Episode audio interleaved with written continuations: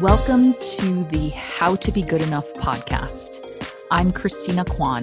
I help women slipping in and out of depression finally find their self worth. All opinions are my own and should not be used to substitute help from a mental health professional. But as someone who once thought that suicide was the only option, I can tell you depression is a mindset. It can be changed. I'm so glad you're here so I can show you how. Let's get started.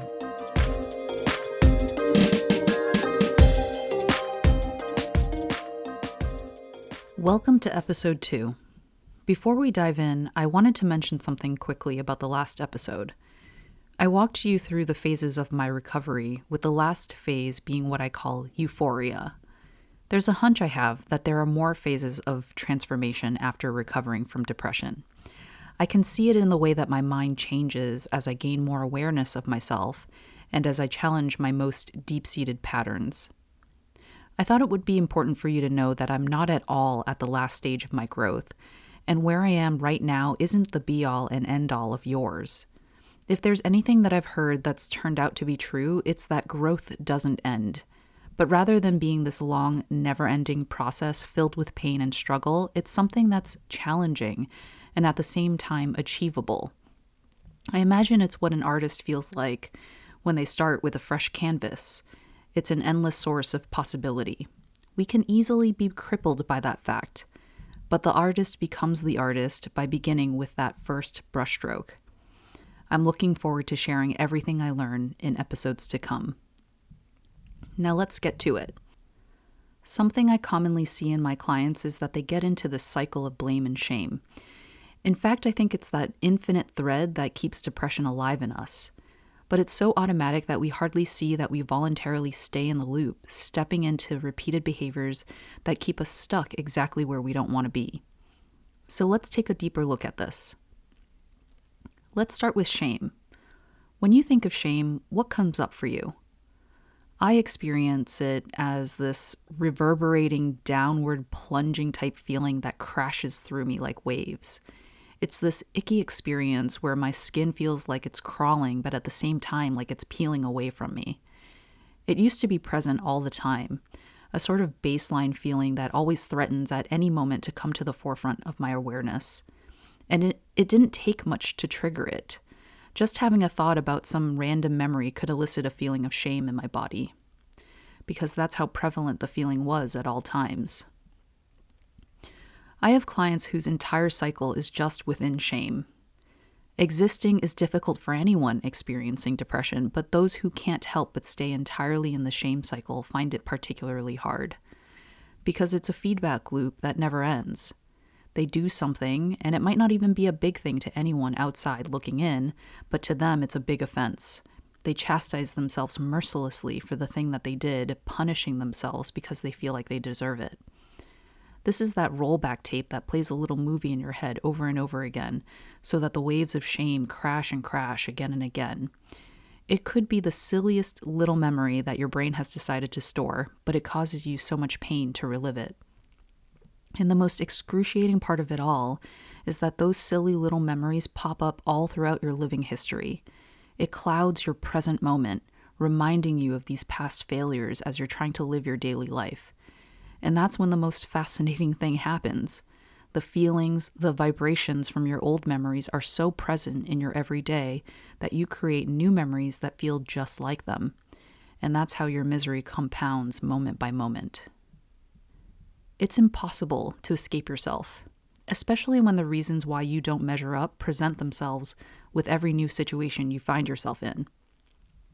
You're living in a different time and place but the same pain vibrates throughout your body because of the way you view yourself. And until you can change your opinion about yourself, you're highly likely to live into every future moment as exactly the person you were. In order to break the cycle, you've got to challenge those core beliefs you hold on to so tightly. You know, the ones where you tell yourself that there's something fundamentally wrong with you, that you're not worthy of love or appreciation, that you have no value unless you're of use to someone else. But worthiness has nothing to do with utility. At least it doesn't start there. You don't first become useful to your family, to society, or to the world before you become worthy. That's totally backwards. Think about babies. We don't put them to work once they're out of the womb, do we? We expect them to be babies, to just be. The very first thing that was expected of you when you took your first breath of fresh air is for you to just be. You start first with your worthiness, and then if you decide to be useful, that's totally up to you. But your worthiness never goes away, no matter what you end up deciding. Maybe what you'll argue with me about is the people who do bad deeds or murder or steal. Aren't they less deserving? Aren't they less worthy because they do those things? The truth is no. You remain worthy of your own life no matter what ill fitting things you do or don't do. Now, you may have a hard time convincing others that you still are after doing any of those things, but it still doesn't take away from your inherent worthiness. Your ability to express your truest self is always available to you, no matter how far down the rabbit hole you've gone. And here's the thing your biggest crime is that you feel deeply, you love deeply, you experience emotion in a way that a lot of people don't understand. Getting angry, annoyed, or upset at people is part of the human experience. Feeling charged, negative emotion like that doesn't make you a bad person, it just makes you a human. This is a very good thing because what it means is that you don't have to prove a damn thing to anyone, not even yourself, that you're worthy. You just are, right now, as you are. You are worthy to be loved. And the only thing truly stopping you from seeing that as the truth is this loop you're in of shaming yourself because you're convinced that you don't. It's as simple as that. Heartbreaking, I know, but true. So, this is my challenge to you if you're the kind of person who's stuck in a shame cycle. Ask yourself this What would it be like to live life like I was worthy to be loved? Try that on right now. Pick up the persona of someone who believes in their own value. Think of it like Harry Potter's invisibility cloak. Wrap that thing around you. How does it feel? What does the world look like through those eyes? When I first tried worthiness on for size, I noticed I felt like everything in the world was brighter. Colors were more vibrant, the sounds of the world more pronounced. I felt that if I truly believed I was worthy, it would be as if everything in the world was made just for me. How delightful would it be if you could live your life that way? Now, before you get on my case about how that's not living in the real world, let me ask you something. How do you know that it's true that you're not worthy or you're not deserving? You might be giving me a whole load of reasons why you know it's true. But if you really dug deeply into it and really challenged yourself to prove it, could you? I don't think so. You can't prove you're unworthy no more than you can prove that you're worthy. And given the choice between two unproven truths, which would you rather have in your life? The one where you're miserable and beating yourself up for every little mistake you've ever made in your life? or the one where you know you belong no matter what the circumstances may be, no matter what someone else says, no matter what time of day it is or the state that your body's in. Because one thing's for sure whatever the real truth may be about worthiness, we know how thinking a certain way or the other makes you feel. And when you feel miserable, you're not likely to be doing the kinds of things you think you need to be doing to prove your worthiness anyway. So I guess what I'm saying is that there's really only one right answer. Okay, so let's switch gears and talk about blame. The blame cycle itself is really interesting because I wouldn't completely characterize it as a state of being that someone with depression would fully engage in. In fact, I don't think people who experience themselves entirely in this cycle are even really aware that anything's wrong. Or they've denied reality for so long that it barely registers that they may be thinking negatively at all about themselves. They're completely out of body with their mental state. They might know on some intellectual level that they're not really happy, but they're stuck in their pattern so tightly that they can't see the glass pane in between. Blame is a state of being at every moment in their lives. For every bad behavior they exhibit, for every negative circumstance they find themselves in, the blame is always external. It's always because of someone or something else. No introspection occurs at all for someone who's fully in this cycle. It's a paradox because they may be completely unaware of their own culpability in their present circumstances, which stops them from fully engaging into a depressive state. But that also means that they never get to realize that they have any control over their own situation. People who are fully in this cycle place blame on everyone else but themselves. And what that causes them to do is to burn bridges and cut off ties when they feel an injustice has been committed. They feel entitled to people treating them a certain way or for certain behaviors to be dominant in their loved ones or partners.